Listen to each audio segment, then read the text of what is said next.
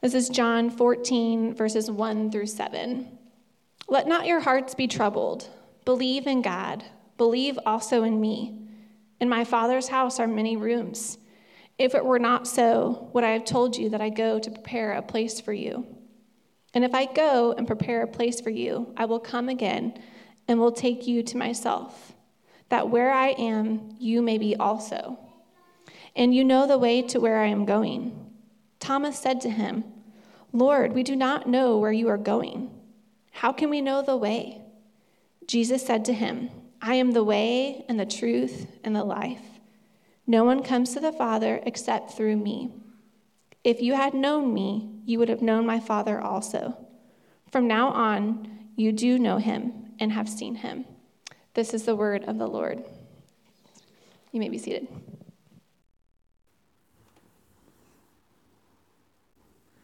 All right, well, good morning. Uh, my name is Joseph, associate pastor in the residency program, so it's good to be preaching. If you are a kid, I don't know if you grabbed one of these Kid Connect uh, papers, but it's something for you to fill out during the service. And then afterwards, if you do it, you can show me it. And we got some pretty sweet bracelets this time, the uh, snap on. So I'll wear this for the sermon so you can see what you can get. Um, but it is, it is good to be with you. And, and you know, for me, I, I didn't really grow up getting to do these candles, so this is a really special time to enter into uh, the Advent season with you. So let me pray, and then we'll get into uh, the message. Father, um, you have revealed yourself ultimately through a person, through Jesus, and it's in this text that we get to hear from him and, and know his thoughts, know his concerns. And so, God, um, would his concerns become our own? His thoughts become our own. And would this word preached be something that, that transforms our hearts and minds, Lord? We, we just want to hear from you now. Uh, so, God, would you help us to not put our feelings and things aside, but bring them to you so we can be addressed by you? We pray this in your name, Jesus. Amen. There's no place like home. There's no place like home. Right? These aren't just the words of Dorothy trying to escape the land of Oz to get back to her Kansas home. These, these are words that are deep within every human heart, a longing to get back home. As I've been thinking about the idea of home over the past few weeks, I kind of realized it's, it's hard to provide like a good definition in words because it's something you more so feel. You know when you're home, and you know when you're not experiencing home. For example, uh, I've, I've been kind of like an out of town guest now for a couple years, especially during Thanksgiving time. And when I've visited different families for Thanksgiving, you know, they'll, they'll say, hey, it's, it's so glad for you to join us. And that's really nice. I really appreciate them telling me that. But at the same time, like, that's a clear indication that I'm not, I'm not home. Right? Imagine kids ever sitting down for a Thanksgiving meal and then saying to your mom as she comes to the table, like, oh, hey, we're so glad you joined us tonight. You know, that would be weird. It's your mom. She belongs. It's not Thanksgiving meal without your mom. And I think that word belonging is kind of at the essence of what home is that, that we belong somewhere, we belong to people, and that they belong uh, to us as well, right? We're not a guest in our own home, we're not an intruder in our own home. But also, there's an expectation that comes with home. And there's this poet, Mary Oliver, and I think, I think she says it well. She says, Whenever I get home, whenever, someone loves me there. There's an expectation of when we get home, or in a, in a space of home, that, that someone is loving us and we're loving them back. And I hadn't quite thought about uh, this experience of home until I moved from Southern California, where I'm from, to go to seminary uh, in Chicago. You know, my whole life basically exists in a 30 mile radius.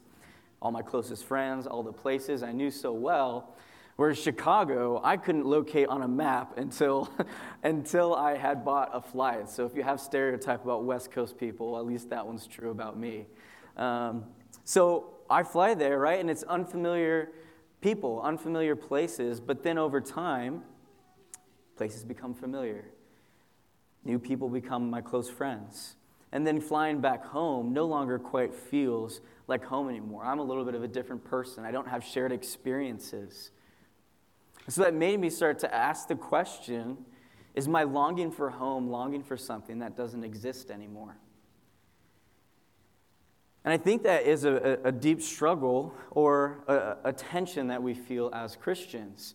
Right? We know that this isn't our home. This isn't, there's something off about this world that we're in, and we experience it on a, on a big level. We don't, we don't fit in, in the politics or, or fully in, in, the country that we are, nor on, on a micro level. We don't, we don't even fit in our own bodies. Our bodies decay. They war against us. They die. They, they are prey to sin. They lead us to do things we don't want to do. And we know that there's a place that, that is a home.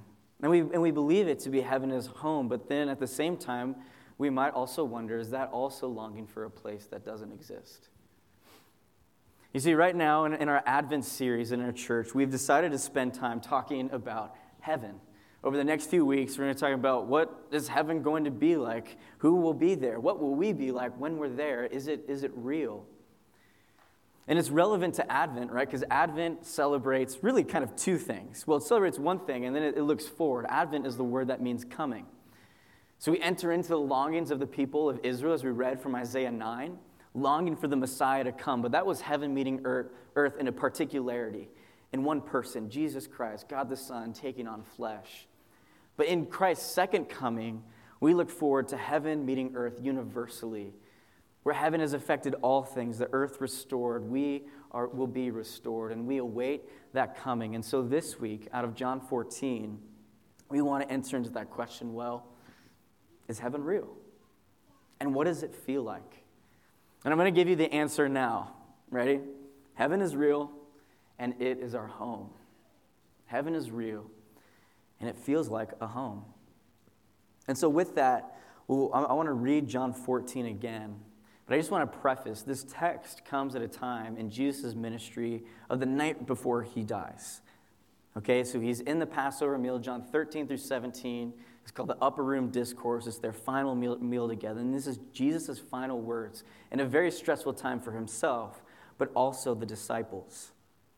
And so, my job today as your preacher is not to make the text relevant to you, but to make you relevant to the text to bring you into it so you can hear Jesus' words for you and to you right now. That this text belongs to you. And so, with that, I'm going to read it again, and then we'll get into just walking through the verses. So, Jesus, speaking to the disciples, speaking to us, he says, Do not let your hearts be troubled. Believe in God and believe in me. My Father has many rooms. Or there are many rooms in my Father's house. If it were not so, I would have told you. For I go to prepare a place for you. And if I go and prepare a place for you, again I will come and take you with me. For where I am, there you will be. And where I'm going, you know the way. But Thomas said to him, Lord, we don't know, the, know where you are going. How can we know the way? And Jesus said, I am the way and the truth and the life. No one comes to the Father except through me. If you have known me, you will know the Father, but from now on, you know him and have seen him.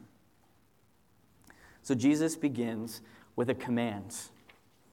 He begins with a command do not let your heart be troubled. All right, what's going on for the disciples here? You see, the disciples have just spent three years of their lives with Jesus right? They gave up everything for him. And right before this in John 13, Jesus looks at his disciples and says, I'm leaving you. And where I'm going, you cannot come. And in fact, he even says one of, one of them is going to betray him. And so the disciples are freaking out, right? This, this Messiah, this king, is going away. They spent all this time to see the kingdom come, and now he's leaving them. Is he going to abandon them? Where will they be able to find him? And it's, and it's not a foreign struggle to us as well to experience abandonment from Jesus, or, or we don't see Jesus. He's not with us, He's left us as well. We don't get to hang out with Him, we don't get to have a banquet with Him. And so Jesus speaks into that turmoil and says, Do not let your heart be troubled. And I want to press into that word trouble. That word trouble happens elsewhere uh, in the New Testament, but a good example of it is in John 5. In John 5, uh, it's described of an angel putting fingers in a pool of water and stirring the water.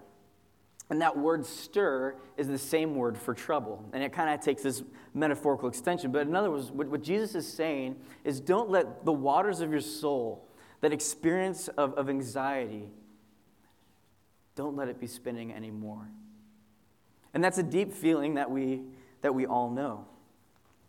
It's the feeling we experience when we lie down at night and we can't stop thinking about the tasks to be done.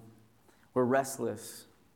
It's the experience we have when we realize that we, we haven't done enough and we can't do enough. And there's this restlessness created by our own incessant need to do more, to fix things, to control things. And our hearts are left spinning because we aren't enough. It's the feeling we get when our consciences are churning over our own sin because the illusion that we are able to be good, that we're able to fix our own sin problems, our addictions, those things, that is put before us, and we feel that turmoil of what, what do I do? And we spin our wheels, we scramble. And Jesus is speaking into that. And if you're thinking that I'm, I'm putting that in there, I thought the same thing too. But literally, right before this, right before Jesus says, Do not let your heart be troubled, he prophesies something. He actually prophesies something to Peter. He looks at Peter in the eyes and he says, Peter, you are going to deny me. You're going to reject me three times before the morning hits. And that denial is the same denial even in our own sin, because we reject Jesus and choose something else. And the very next line that he says to Peter, looking in his eyes, after he says, You're going to deny me, he says to him, Do not let your heart be troubled. But why? Certainly the world is troubling. Certainly our own sin is troubling. Jesus isn't denying that. Instead, he wants us to move our focus away from our troubles and onto Him. He says, Believe in me. He says, Believe in God and believe in me. The stilling of turbulent waters of our souls is through belief in God. But in the Gospel of John, the term belief has a special meaning. It's not just like knowing propositions like I'm standing here in front of you, it's, it's something much more rich. It's richer, it's more profound. To believe is to have intimate trust in the Gospel of John. Okay, so it's an invitation into an intimate relationship, an intimate union, joining the Godhead. It's seeing God as He is, revealing His glory. If you think of John 15, it's abiding in Jesus and He abiding back in us. It's unencumbered knowledge, seeing things clearly, knowing Jesus clearly. I think one of the best analogies I could think of would be that of marriage, or at least marriage in its ideal form unencumbered by clothes, by hidden things, by secret things. It's full knowledge in the context of total safety. That is what belief means in the Gospel of John. And it's no surprise that, that Jesus prefaces a conversation about heaven by belief. Because in the Gospel of John, John 3:16, belief leads to eternal life. John 17, eternal life is knowing God and knowing the Son whom he has sent right? Our trust is located in the kind of person and knowing the kind of person Jesus is. That he is someone who has not come to condemn you, but to save you. He is someone who has come to love you with an infinite, eternal love that his Father loved him with. He is someone who has come to be a priest and to clean you. He is someone who has come to be your intimate friend, to be a healer, to be like a mother hen gathering you as a chick He's come to forgive you as God. Trust in Him. Let your mind be moved away from the troubles of the world and on to Him. And not only is Jesus all of those things, but He also tells us He is someone who has prepared a home for us. So that takes us to verse 2. Jesus says, In my Father's house there are many rooms. If it were not so, I would have told you. For I go to prepare a place for you. I've, read, I've heard this verse so many times, but it never like connected with me that Jesus is, is comparing heaven to a home. Um, and, and what home is, we talked about before, of this place of belonging, of, of this expectation of being loved. But this is what heaven is like. Now, it's not literal, right? He's using a metaphor. We know from other passages in Scripture that it's going to be a new heaven and a new earth, and there's cities, and there's us, and there's, uh, we ha- we'll have bodies, all those things, right? It's not some giant mansion. It's not heaven being turned into, I don't know if you watch reality TV, the real world or it's Jersey Shore in heaven. It's not that, it's one big mansion, but it feels like a home.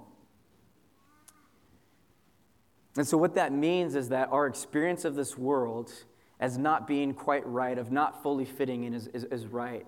And it's right to actually long for something better. Your longing for rest will not be longing in vain. Your longing to belong will not be in vain. Your longing for perfect family will not be in vain. Your longing to be perfectly loved will not be in vain because you have a home. But how do we know it's real, right? That's what we're talking about today. Heaven is real. Well, the reality is what Jesus says here is it's because he told us so. Heaven is real because Jesus told us so. Or in verse 2, he poses it as a question. If it wasn't so, I would have, wouldn't I have told you? Now, for some of us, that might not be quite satisfying. Um, that might seem anti intellectual, right? We should read books like there's books like, is, you know, Heaven is, is for real.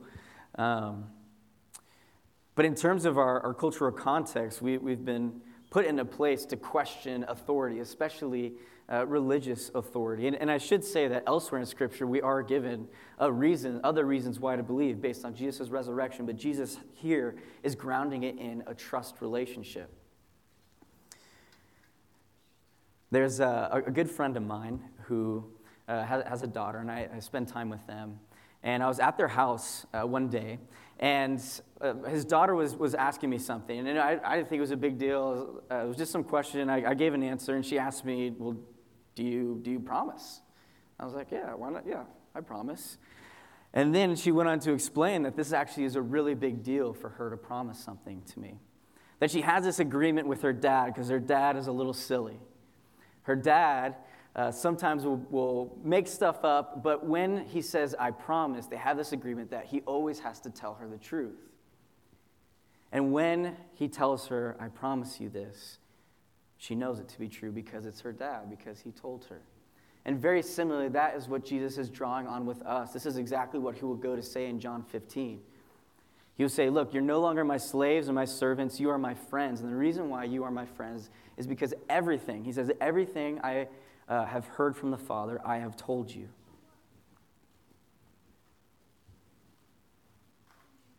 You know, in our modernism context and postmodern context, it has challenged that level of authority in this sense, in this sense, that religious authority shouldn't be believed in, but what we can know is what can be reasoned by our own selves.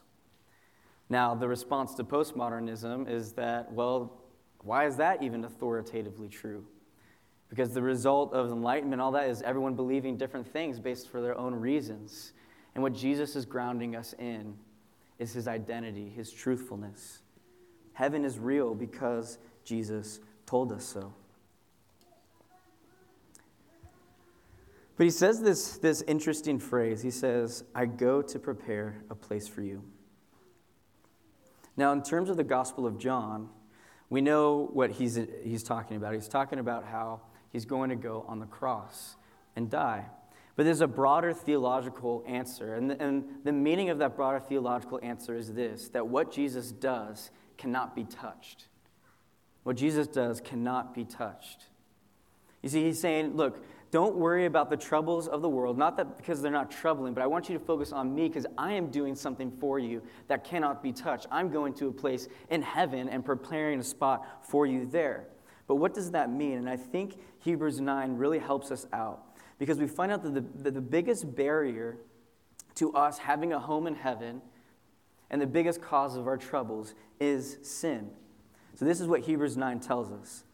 It says, For Christ has entered in has entered, not into holy places made with hands, which are copies of the true things, but into heaven itself, now to appear in the presence of God on our behalf. Christ will appear a second time for salvation without reference to sin to those who eagerly await him. What's it saying? It's saying that Jesus, when he died, he was like a priest going up into heaven and offering up himself with his blood and his body.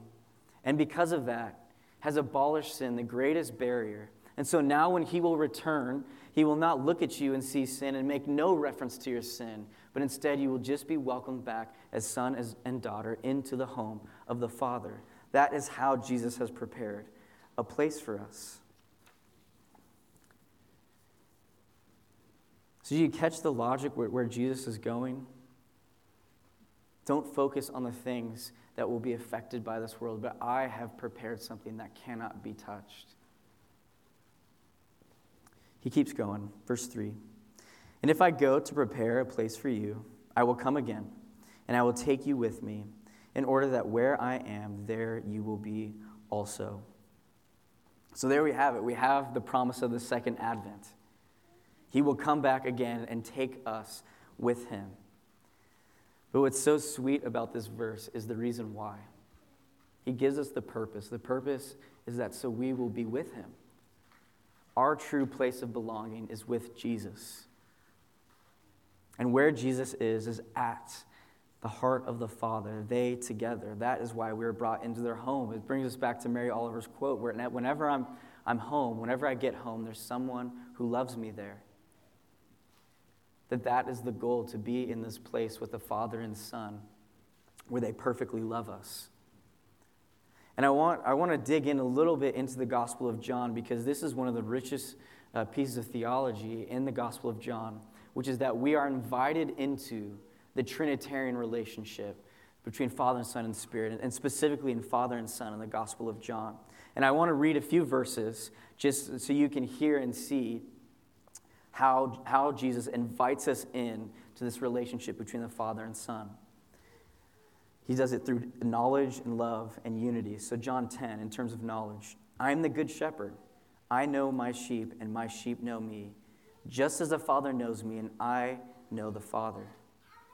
John 15, in terms of love, as a Father has loved me, so have I loved you. Now remain in my love. John 17, I have given them the glory, just as Jesus praying to the Father. I've given my disciples glory that you gave me, that they may be one as we are one, I and them, and you and me. Then the world will know that you sent me and have loved them, even as you have loved me. Right? So the center of heaven is, is the Father's heart, and the Son is forever in the midst of that. And Jesus is saying your home is in the midst of that relationship, that you get to enjoy the benefits of this father son relationship, that you get to be known and know God the way they know one another, that you get to be loved the way they have been, the way the Father has loved the Son. And that is infinitely profound and, and too big for us to grasp, okay? So, for example, in, in the way we experience love, for example, I, I am recently engaged, so I have a fiance. Um, and right now, experiencing love, in this time, it's really, it's all encompassing. It's really powerful. And you know, there's moments with spouses, with friends, with parents, that there's times when the love is not only expressed in action and deeds, but, it, but it's, it's so present to you. The, the feeling of love is so intense. But for us, because we are, are beings bound by time and other experiences, that intensity isn't always felt. That isn't true with a father and son, eternal, infinite beings. It is always its most intense ex- expression at all times. The Father loves the Son with a, an only begotten Son kind of way, a particular, special kind of love, and we get to share in that. It's a love that never began. So there's this great, great quote from this theologian, Gerhard Voss, and he was asked, How will you know that the Lord won't cease to love you? And he says, because he never began. In other words, the Lord has always existed in love and has always loved you. Before you were even born, you were loved. That is the experience of the father and son relationship, and we get to partake in it. That is our home. That is where we belong. There's someone there who loves us and has always loved us. The center of the Father's heart is, is, is our home. Wherever the Son is, there we will be also. But Thomas asked this question, I think, that is at a root of a lot of our own questions, or at least a lot of our experience. He hears all these words from Jesus about these promises, this place he's taking, but then he asks Jesus in verse 5 Lord, how can we know the road or the way uh, that you are going? And what's interesting, I, I, was, I was spending time thinking, like, what, what is Thomas really asking here? Like, why, why is, is this Thomas's question, and, and why does Jesus respond the way he does? And I think what Thomas is really asking is how do, how do we get heaven? Right? How, how can we attain to heaven? You know, the word for way in Greek is the same word for road. And right, Jesus has told the disciples, I'm leaving you. And so he's asking, okay, well, how do, how do I go on the road to get to you? Like, how do I, what can I do to get to you, Jesus, to get into heaven, to get to the Father's house? Tell me how to do that. Tell us how to go on our way. Tell us the right, the spiritual formula, the things to do to get to you. How can we earn our place in your room? How can we win your love? And Jesus' response is there's, there's not some way you can go that I'm the way. I'm it. The, the thing you are to do is, is believe and trust me. I'm, I'm the way. You don't, you don't have to do anything. Stop troubling yourself. But trust me. Right? Jesus even says right beforehand, He says, I'm the one who comes and I will take you. I mean, in a certain sense, it's so passive for us. He says, I'm going, I'm going to prepare a place, I'm going to come back, and I'm going to take you with me, and we're going to be home together. Trust me, wait. Don't trouble yourself with all these striving, spinning in your own toil. Why? Because Jesus is the truth. That's what Jesus says I'm the way, I'm the truth, which means no reality exists apart from Christ. That He is the definer of reality, He is defining of what is true. So if you if he says you are chosen and prized, then you are chosen and prized. If he says you are forgiven, you are forgiven. If he says you are righteous and cleansed, then you are righteous and cleansed. If he says you have a, fo- a home in heaven, then you have a home in heaven. He defines what is true. He is the life. He says, I'm the way, the truth, and the life, which means if you are searching for life, if you are searching for this eternal life, this, this eternal home, then don't look among the dead things to try to quench your longing. You can only find it in me. Trust and wait for me to come back and get you. His final word of assurance comes in, in verse 7. How do we know that heaven is real and that it's our home where there's a Father? This is what he says If you know me, then you will know the Father. And in fact, from now on, you know the Father and have seen him. Why is that? Well, Jesus goes on to tell us that in Jesus' words, in his actions, in his character, that is who the Father is. That we have Father, we have experienced the Father because we have already experienced him in the Son. The way Christ has been gracious and gentle and giving of his own self on the cross is the exact representation of our Father. We know there's a home for us because we know the Son. And the Father is waiting and welcoming us into the, the room that we belong in. Heaven is real, and it is our home. And Jesus is preparing it for us a perfect place where we belong, where we will be loved where we can still the waters of our hearts that are churning, trying to make sense of this world and trying to make things right in this world. And he's saying, Be still. Trust me. I'm coming for you. You have a home in heaven, it's real, and I'm coming for you. Let's pray. Lord God, would you just root, root this into our hearts? And, and I just pray, God, that we would have an experience with you even this week where we can hear you telling us, look, looking at us, and saying, Don't let your heart be troubled, be still. You have this. Lord, not that you are, are demeaning our, our, our trials, the things that are difficult, Lord God, but you want us to focus on you. And so I just pray that we would hear that word from you in scripture, and prayer, that you would assure us that you have prepared a place for us. And it is one of infinite, perfect love. I pray this in your name, Jesus. Amen.